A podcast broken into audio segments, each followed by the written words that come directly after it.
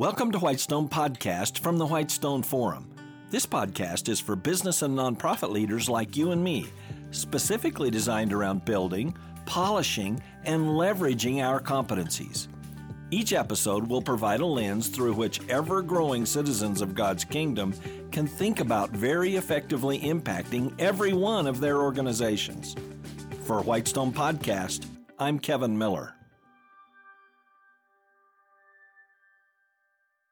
John Boyd, ace fighter pilot, real world cutting edge aircraft designer, teacher of the already elite, groundbreaking strategist, antagonistic military misfit who ultimately helped change that very military. Robert Coram, Boyd's primary biographer, captures his truly unique story engagingly and exquisitely. Colonel Boyd was a complex, fault ridden, yet still amazing man, someone who impacted multiple spheres that he was appointed to in very unusual ways, several times while being a virtual outsider with regard to those spheres.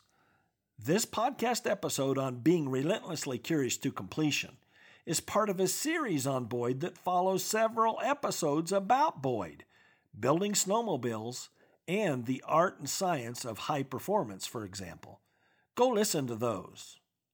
In this current episode, Boyd captures our attention because he was a relentlessly curious pursuer of high end knowledge who then translated that curiosity into active integrated completion of his vision. Why is this important?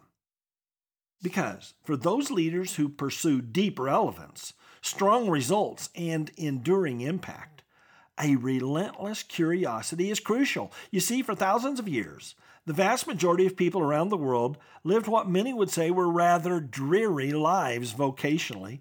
Say, for example, learning from the preceding generations how to farm on the same tired piece of land, or learning a marketable trade to serve the local village. In fact, Many surnames in America reflect a heritage of what families did for a living. The Smith family blacksmithed iron for horseshoes. The Miller family milled grain for eating, and the bakers baked for the whole village. But the Industrial Revolution dawned over a couple centuries ago, and in many countries over time. Innovation and inventions and improvements began coming in waves, then relentlessly in bigger waves. Those cycles deeply changed the way of life for many people from the rather mundane villages and limited opportunities of the past. And all that was much for the betterment of humankind, of course. So the modern era's pace of change is so rapid that every leader must seriously adopt a posture of relentless curiosity. Here's why. The risk of not being relentlessly curious is to be rendered substantially irrelevant.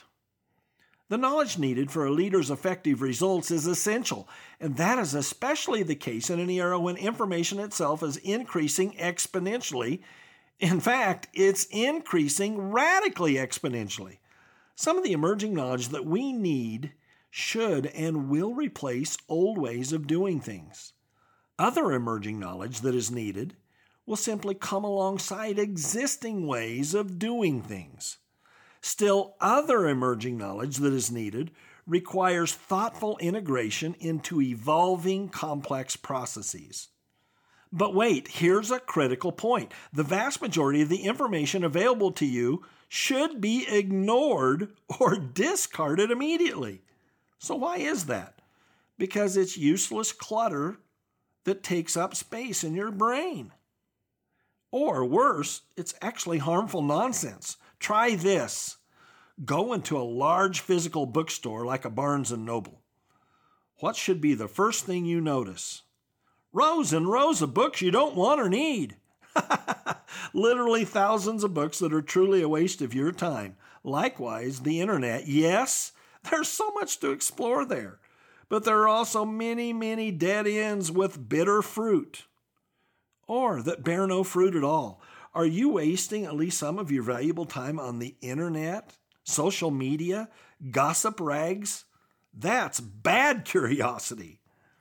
So, a key issue is this how do we become fruitfully curious in our everyday life in ways that lead to our optimal equipping? Are you a continuous learner? Do you have a working framework, an actual plan or program for crafting and solidifying your ongoing education? Do you hungrily identify trends that your organization and your industry must grapple with? Do you benchmark? to great companies and great leaders, and in doing that, glean new integrated approaches that will define market leadership in the coming years? Do you study the Bible for all it's worth? Do you routinely learn from history? Do you read biographies? How about meaningful book reviews to steer you productively? Reliable news sources?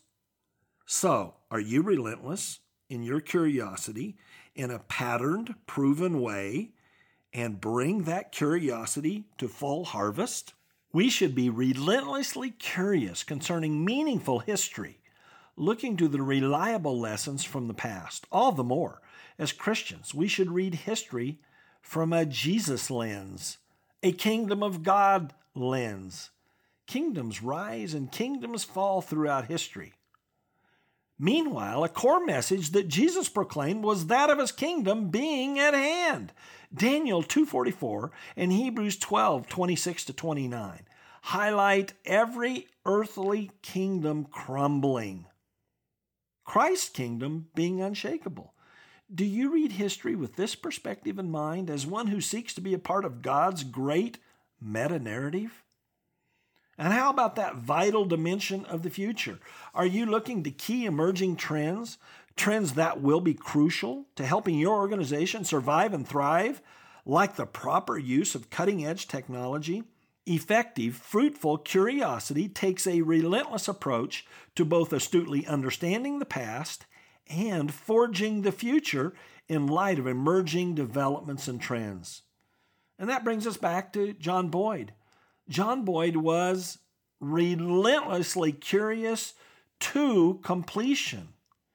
That means he left no stone unturned in the challenge occupying him at the moment, looking at every angle, not simply trusting the so called experts, but rather he spent time digging in, researching, pondering, concluding, then revamping for newly spotted weaknesses, then more testing, researching more, curiously opening up new lines of question.